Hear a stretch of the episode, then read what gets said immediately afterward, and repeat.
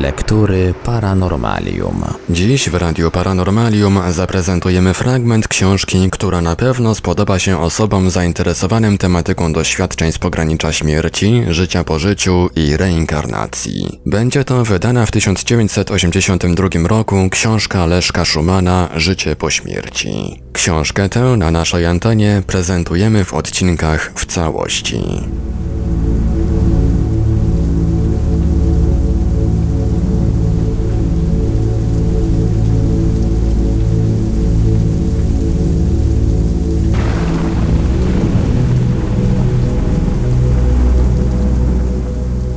Następnych urywkach opisów będzie mowa o stosunku zmarłych do otoczenia oraz o ich sposobie poruszania się. O skrzydłach nikt nigdy nie wspominał. A więc z kolei urywek oświadczenia złożonego dnia 2 maja 1962 roku przez istotę niezbyt inteligentną. Obudziłem się potem na jakimś świecie, który wywołał moje zdumienie. Właściwie to wszystko przypominało mi moje dawne życie. Wszystko było tu takie same jak tam, na ziemi, a więc lasy, rzeki, domy, wszystko, wszystko. Lecz nie byłem tu wcale głodny, ani nie miałem pragnienia. Nigdy nie ma nocy, zawsze jest jednostajnie i równomiernie jasno, a atmosfera przyjemna. Pojęcia czasu nie ma.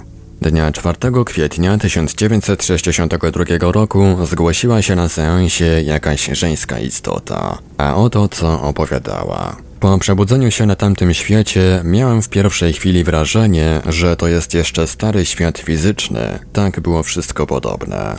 Widziałem łąki, ogrody, lasy, widziałem zwierzęta, a gdzieniegdzie domy. Lecz domy te były zbudowane inaczej niż tam na świecie ludzi żyjących. Duch jakiegoś młodego człowieka, zmarłego w wieku 17 lat, powiedział na seansie w dniu 2 czerwca 1965 roku. Odwiedziłem na tamtym świecie swoją babkę, która ma tu własny domek. Podziwiałem urządzenie wnętrza oraz liczne drobiazgi leżące tam. Powiedziałem babci, że to jest dziwne, iż na tym nowym świecie wszystko jest tak, jak w poprzednim życiu fizycznym. Wyobrażałem sobie wszystko inaczej. Ludzie z fizycznego świata bardzo by się dziwili, gdyby to wszystko tutaj zobaczyli na własne oczy. Dalsze słowa na seansie w dniu 7 lutego 1962 roku. Duch przemawiający do zebranych oświadczył wówczas, iż w czasie kiedy żył jeszcze na świecie fizycznym, wiódł życie na wskroś materialne i egoistyczne, choć przyjemne. Nie cierpiałem długo. Kiedy później otworzyłem oczy, stwierdzając, że znajduję się na innym świecie, byłem bardzo zdziwiony, że moja śmierć nie oznaczała końca istnienia. Niebawem pojawiła się przy mnie moja zmarła matka i po powitaniu powiedziała do mnie: Teraz będą ciebie sądzić. Jesteś w państwie Boga. Zwracałem małą uwagę na jej słowa, bo byłem jeszcze bardzo zamroczony i odrętwiały. Rozejrzałem się dookoła i stwierdziłem, że wszystko jest tu podobne do świata fizycznego, z którego przybyłem. Czyżby życie rzeczywiście trwało dalej? Ale przecież moja matka zmarła dość dawno, a tymczasem ja ją tu widzę jak żywą przed moimi oczami. Niejedno wyjaśniają także słowa kobiecej zjawy wypowiedziane na seansie w Anglii w dniu 5 września 1962 roku. Nie miałam pojęcia jak to właściwie jest na tamtym świecie. Nie spodziewałam się tego, co zobaczyłam. Przypuszczałam, że życie nie kończy się wraz ze śmiercią fizyczną, lecz tam, na ziemi, wyobrażałam sobie to wszystko całkiem inaczej. Kiedy znów otworzyłam oczy po tamtej stronie życia, stali przede mną moi rodzice. Rozglądałam się dookoła, lecz byłam jeszcze zamroczona. Czułam się jak nowonarodzona. Nie miałam żadnych bólów. Wyszczuplałam i mogłam swobodnie oddychać. Jakże łatwo można było przenosić się z miejsca na miejsce bez śladu zmęczenia. Wraz z moim towarzystwem weszłam pod górę po jakiejś skarpie i miałam wrażenie, że płynę w powietrzu. Stanąwszy na górze, podziwiałam piękne kwiaty, rozległe łany zboża, a dalej wspaniałe lasy. W dniu 4 września 1964 roku na seansie jakaś istota męska opowiadała o swym śnie adaptacyjnym. Obudziłem się i rozglądałem dookoła. Miałem wrażenie, że mnie gdzieś unoszą. Spojrzałem w dół i zdawało mi się, że ziemia ucieka mi spod stóp. Oczywiście stawiałem kroki, lecz nie miały one znaczenia w porównaniu z szybkością poruszania się. Wspomniany poprzednio informator z seansu w dniu 3 maja 1964 roku tak mówi o swoich wrażeniach z pierwszych chwil pobytu na tamtym świecie i śnie adaptacyjnym. Przede wszystkim postanowiłem sobie obejrzeć okolice i poznać ją bliżej. Była przepiękna. Znajdowałem się w jakimś ogrodzie, na wsi, w dolinie otoczonej górami i lasami. Po zboczu kaskadami spływał strumień, a krople wody iskrzyły się we wspaniałym promieniu jakby tęczowego światła. Co chwilę przecierałem oczy, bo ten piękny widok wydawał mi się nieprawdopodobny. Jeszcze raz cytujemy naszego informatora z seansu w dniu 8 stycznia 1964 roku po przebudzeniu się ze snu. Stały przy mnie jakieś trzy wspaniałe istoty. Pomogły mi wstać i podprowadziły mnie kawałek drogi. Rozglądałem się dookoła. Wszystko promieniowało wspaniałymi barwami. Czułem się wesoły i szczęśliwy. Mijały nas różne piękne postacie, które pozdrawiały nas rękami. Droga prowadziła pod górę, gdzie napotkaliśmy na duży, wspaniały budynek. Stamtąd roztaczał się piękny widok. W Londynie na seansie w lutym 1929 roku odebrano takie oto informacje. Na wstępie mowa o śnie adaptacyjnym. Radość, spokój i pogodny nastrój wywołały u mnie jakieś szczególne i niespodziewane uczucie szczęścia i zadowolenia. Wstałem i rozejrzałem się. Okolica była piękna i podobna do angielskich krajobrazów wiejskich. Najbardziej zaintrygował mnie brak perspektywy. Przedmioty odległe nie wydawały się mniejsze, jak to jest w świecie fizycznym. Poza tym każdy przedmiot, dom i temu podobne widziałem równocześnie ze wszystkich stron, a mój wzrok przenikał je nawet na wskroś. Zrozumiałem, że patrzenie oczami duszy odbywa się inaczej i daje inne możliwości. W latach dwudziestych naszego stulecia duchowny angielski Thomas notował podczas seansu wiadomości otrzymywane od zmarłego ojca. A oto w skrócie odebrane relacje. Jeżeli ludzie na świecie fizycznym pragną uzmysłowić sobie, jak wygląda życie pozagrobowe, zazwyczaj wymyślają obrazy niepodobne do tych, które widuje się na Ziemi. Główna różnica między życiem doczesnym a życiem na tamtym świecie polega przede wszystkim na braku wszelkich chorób. Poza tym żadne fizyczne wpływy nie mogą nikogo nastroić negatywnie do czegokolwiek. Wyraz fizyczne jest tu ważny, albowiem świat fizyczny nie jest wyłącznie tylko fizyczny. W świecie fizycznym życie psychiczne odgrywa dużą rolę, my zaś w świecie pozagrobowym mamy na przykład atmosferę chemiczną, a więc fizyczną. Dalej mamy jakieś ciało, Mamy także ubranie. Jest to bowiem przyzwyczajenie myślowe zabrane ze świata fizycznego, aby chodzić ubranym. Lecz na ubranie nie trzeba brać miary. Tworzymy je myślowym aktem woli. Kto tego z początku jeszcze nie potrafi, temu zrobią to chętnie inni. Ja na przykład robię dalekie spacery, bo za życia lubiłem zawsze chodzić. Lecz nie muszę tego robić. Mogę do woli unosić się i płynąć w powietrzu. Z przyzwyczajenia jednak stawiam nogi na ziemi. Z pewnością spyta mnie ten i ów, po czym ja właściwie chodzę, czy po prawdziwej ziemi, czy po czymś innym. Oczywiście, że chodzę po jakiejś ziemi, która dla mnie jest taka twarda jak dla was ziemia fizyczna. Jednak przy pomocy mojej energii psychicznej mógłbym, gdybym chciał, w tę moją ziemię zapaść się lub ją przeniknąć. U nas są takie same drogi jak u was, lecz nie ma na nich brudu, błota, śmieci i innych rzeczy nieprzyjemnych. Nasze drogi są elastyczne przy chodzeniu, więc chodzenie po nich należy do przyjemności. Wielu ludzi myśli, że my żyjemy tu w jakimś półśnie i jakimś życiem wyłącznie myślowym.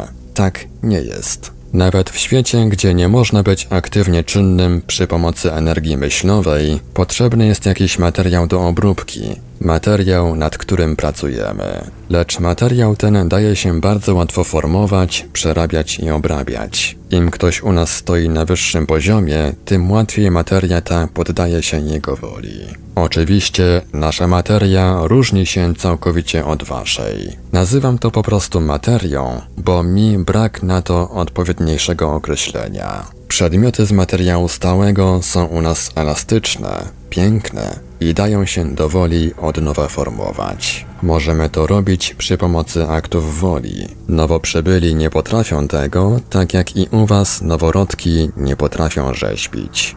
Koniec cytatu. Tyle powiedział ojciec duchownego. O podatności tamtejszej materii do obróbki i przetwarzania istnieje bardzo dużo relacji.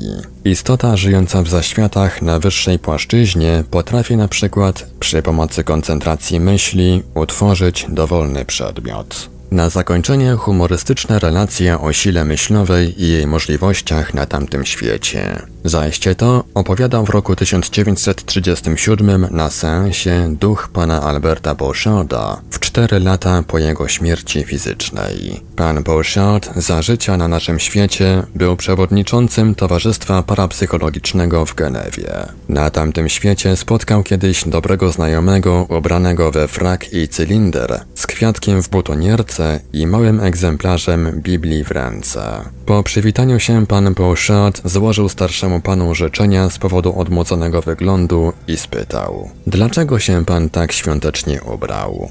Jak to? Odrzekł znajomy. Na takim świecie jak ten należy włożyć na siebie to, co się ma najlepszego. Po chwili rozmowy zauważył, że ów pan nie ma już w swojej ręce tomu Biblii. Po prostu przestał o niej myśleć i Biblia się ulotniła. Pan Bouchard nie radził mu szukać zgubionego tomu, bo to jest, jak powiedział, rzecz zupełnie beznadziejna. Albowiem należy sobie uprzytomnić, że gdy się na tamtym świecie czegoś szuka, to się przy tym myśli, że się tego czegoś nie ma i wobec tego nie można tego czegoś odzyskać. Należy postąpić zatem tak. Intensywnie myśleć, że się Biblię ma. O, proszę, Biblia znów jest. Pana zawsze trzymają się dowcipy, jak za dawnych dobrych czasów. A przecież teraz jesteśmy na tamtym świecie. Obruszył się znajomy. Należy pamiętać, skończył pan Polszat swe opowiadanie, że mój znajomy był na tamtym świecie dopiero od trzech dni. Na tym zakończymy te ciekawe sprawozdania i relacje z tamtego świata. Jak widzimy, czeka na nas tam niejedna niespodzianka, choć udało nam się tylko rzucić okiem przez wąską szczelinę na ten nieznany nam świat. Co wiemy i w co wierzymy. Dwaj lekarze, dr Carlis Ozis i dr Erlendur Haraldsson, postanowili rozpracować od strony naukowej problem najważniejszego i najbardziej tajemniczego oraz nieznanego wydarzenia w ludzkim życiu. Jest nim problem śmierci. Śmierć. I co dalej?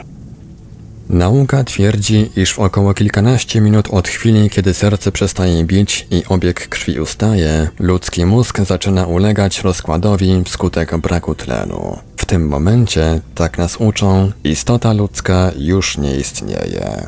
Od setek lat akademie medyczne uczyły tej prawdy tych ludzi, którzy mają nam pomagać, gdy umieramy. Lecz czy teoria, o której była mowa na wstępie, nie jest czasem mylna? Ciekawe, że relacje wielu umierających nie zgadzają się z ogólnie przyjętymi poglądami. Nie wszyscy umierają w stanie utraty przytomności. Wielu zachowuje bystrość umysłu aż do ostatnich chwil życia. Jak wiadomo z tysięcy wypadków obserwowanych na całym świecie przez lekarzy, a szczególnie przez pielęgniarki, osoby konające miewają różne wizje. Przed oczami ich duszy ukazują się piękne krajobrazy, nieraz ustaje gnębiący ich ból.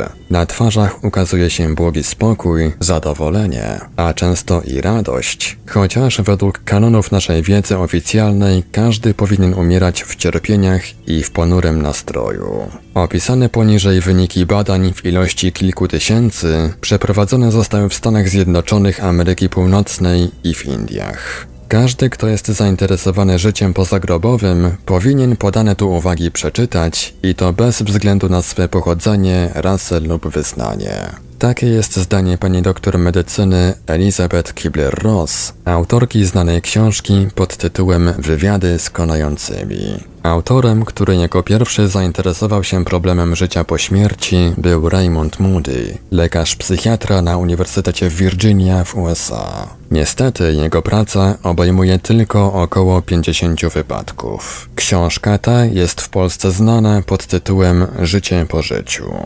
Drugą z kolei osobą interesującą się tym problemem była pani Elizabeth Kibler-Ross, lekarka. Dr Carlis Onzis i Erlendur Haraldsson do sprawy życia po śmierci podeszli zarówno subiektywnie, jak i obiektywnie. To, co wykrywaliśmy w bezpośrednich relacjach, stwierdzają, jest zarówno zaskakujące, jak i wzbudzające nadzieję. Zdobyli też nowe materiały dowodowe na istnienie życia po naszej doczesnej śmierci. Uprzednio rozpisali obszerne ankiety wśród lekarzy i pielęgniarek w USA i Indiach. Otrzymane tą drogą wyniki nie różnią się wiele od siebie, mimo olbrzymiej różnicy w kulturze i w wierzeniach mieszkańców Ameryki i Indii. I tak pewna 70-letnia kobieta widywała już kilkakrotnie swego zmarłego męża, aż któregoś dnia ogłosiła datę swej własnej śmierci. Oświadczyła spokojnie, iż mąż pokazuje się jej w oknie, Ostatnio polecił jej wyjść z domu. Dał jej w myślach do zrozumienia, że pragnie się z nią połączyć. Właśnie tego dnia odwiedziła ją w szpitalu córka wraz z innymi członkami najbliższej rodziny. Ona zaś wstała, wyjęła z szafy swój pogrzebowy ubiór i położyła go na krześle. A teraz zdrzemnę się na chwilę powiedziała do obecnych na sali. Położyła się do łóżka, zasnęła i po dwóch godzinach cicho skasła. Lekarz był kompletnie zaskoczony tym wypadkiem, jako że stan zdrowia kobiety ulegał systematycznej poprawie. Zastanawiał się nawet, czy jej czasami nie otruto. Typowe jest także następujące wydarzenie dotyczące innej 60-letniej kobiety chorej na raka jelit. Oto sprawozdanie lekarza obecnego przy jej śmierci. Pacjentka nagle otworzyła oczy. Powiedziała do męża, notabene zmarłego przed kilkunastu laty, że już do niego idzie. W tym momencie twarz jej wypiękniała. Pogodny uśmiech i wyraz tęsknoty na twarzy sprawiły wrażenie, jakby chciała się komuś rzucić na szyję. Zawołała Gaj, już idę. W tej samej chwili skonała. Nawet nie zauważyła, że ja, lekarz, stałem przez cały czas przy niej. Miało się wrażenie, że kobieta znajduje się na innym świecie, jakby przeżywała coś wspaniałego i wzruszającego. Oczywiście opisy takich wypadków same przez się nie dają nam nic. Wszak halucynacje można wytłumaczyć w różnoraki sposób. Jeżeli jednak nakarmimy komputer kilkoma tysiącami opisów, wychodzi na to, że nie da się pominąć milczeniem problemu jakiegoś pośmiertnego istnienia. Najbardziej rzucający się w oczy jest chyba promienny wyraz twarzy i pogoda ducha. W każdym razie, anatomicznie nie dają się takie objawy w żaden sposób wytłumaczyć. Wręcz szokujący jest opis kolejnego wypadku. Zdarzyło się to w Bostonie. Pewnego lekarza wezwano do chorego, którego serce przestało bić. Z dużym trudem i przy zastosowaniu nowoczesnych metod i urządzeń reanimacyjnych udało się zmarłego, bo tak go należy określić, przywrócić z powrotem do życia. Lekarz oczekiwał od pacjenta, jeśli nie wybuchu radości, to przynajmniej kilku słów podziękowania. Spotkał go jednak zawód. Pacjent, otworzywszy oczy, miał do lekarza poważne pretensje. Dlaczego mnie pan przewrócił do życia? Dlaczego mnie pan odratował? Po co? Po czym westchnął i stwierdził: Jak tam było pięknie. Przeżycie było dla chorego tak silne, iż przezwyciężył drzemiący w każdej żywej istocie instynkt samozachowawczy i po kilku godzinach zmarł. Ale czy tego rodzaju dowody istnienia życia po śmierci możemy traktować poważnie? Nie. Byłoby to naiwne i zbyt uproszczone podejście do problemu. Przecież zazwyczaj o życiu wewnętrznym chorego nie wiemy nic. Nie znamy też przyczyn psychicznych, internistycznych i kulturowych, które mogą być podłożem jego przeżyć. Często konającemu podaje się różne narkotyki w celu uśmierzenia bólu. Wówczas już zupełnie nie wiemy, jaki melanż psychicznych wrażeń rządzi podświadomością chorego. Problem ten nie daje się zbyć kilkoma zdaniami. Wymaga wnikliwych badań. Wszak wypowiedzi lekarzy i duchowieństwa w wielu wypadkach są ze sobą sprzeczne. W każdym razie wszystkie kultury i religie świata starożytnego dawały wiarę w istnienie życia pozagrobowego. Wskazują na to liczne obrzędy, jakie zachowały się w religiach nowoczesnych po dziś dzień. Na przykład bicie w dzwony podczas pogrzebu miało na celu odstraszenie złych duchów. Jest to znany sposób stosowany w magii. Palące się świece i palenie kadzidła mają do dziś na celu ułatwienie materializacji duchów dobrych. Podobnych czynności magicznych, których cel właściwy został zapomniany i pozostał jako bezmyślny, mamy wiele także u narodów zwanych przez nas dzikimi, które to miano bardzo często bardziej odpowiednie byłoby dla nas, ludzi cywilizowanych. Tymczasem, obiektywnie rzecz traktując, owa cywilizacja, z której jesteśmy tacy dumni, jest niczym więcej niż sztucznym dążeniem do zwiększenia zapotrzebowań, co wspaniale potrafi budzić reklama. Nasi przodkowie z Neandertalu, żyjący na Ziemi przed kilkuset tysiącami lat, nacierali swych zmarłych czerwoną farbą. Można przypuszczać, że było to związane z jakimś wierzeniem w istnienie późniejszego życia, do którego uroczyście zmarłego dekorowano. Takie i podobne zwyczaje wskazywałyby na to, iż nasi przodkowie nie byli bardzo materialistycznie nastawieni, jakby to można było przypuszczać, wnioskując z ich niskiej cywilizacji. Ciekawe są pod tym względem statystyki nowoczesne. Według danych zebranych przez Instytut Gallupa za rok 1975, aż 69% Amerykanów jest przekonanych o istnieniu dalszego życia po naszej ziemskiej śmierci.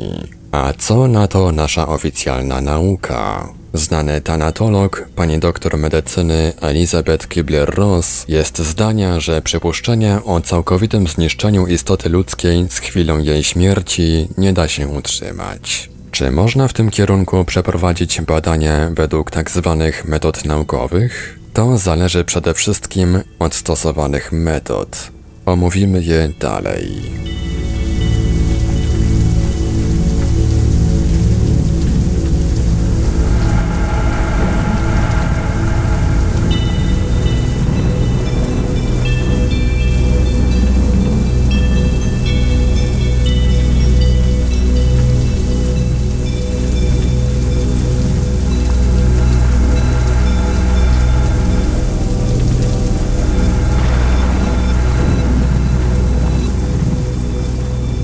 Radiu Paranormalium zaprezentowaliśmy fragment wydanej w 1982 roku książki Leszka Szumana Życie po śmierci. Dalszy ciąg w kolejnym odcinku Lektur Paranormalium. Archiwalne odcinki Lektur Paranormalium znajdziesz do pobrania w archiwum naszego radia na stronie www.paranormalium.pl.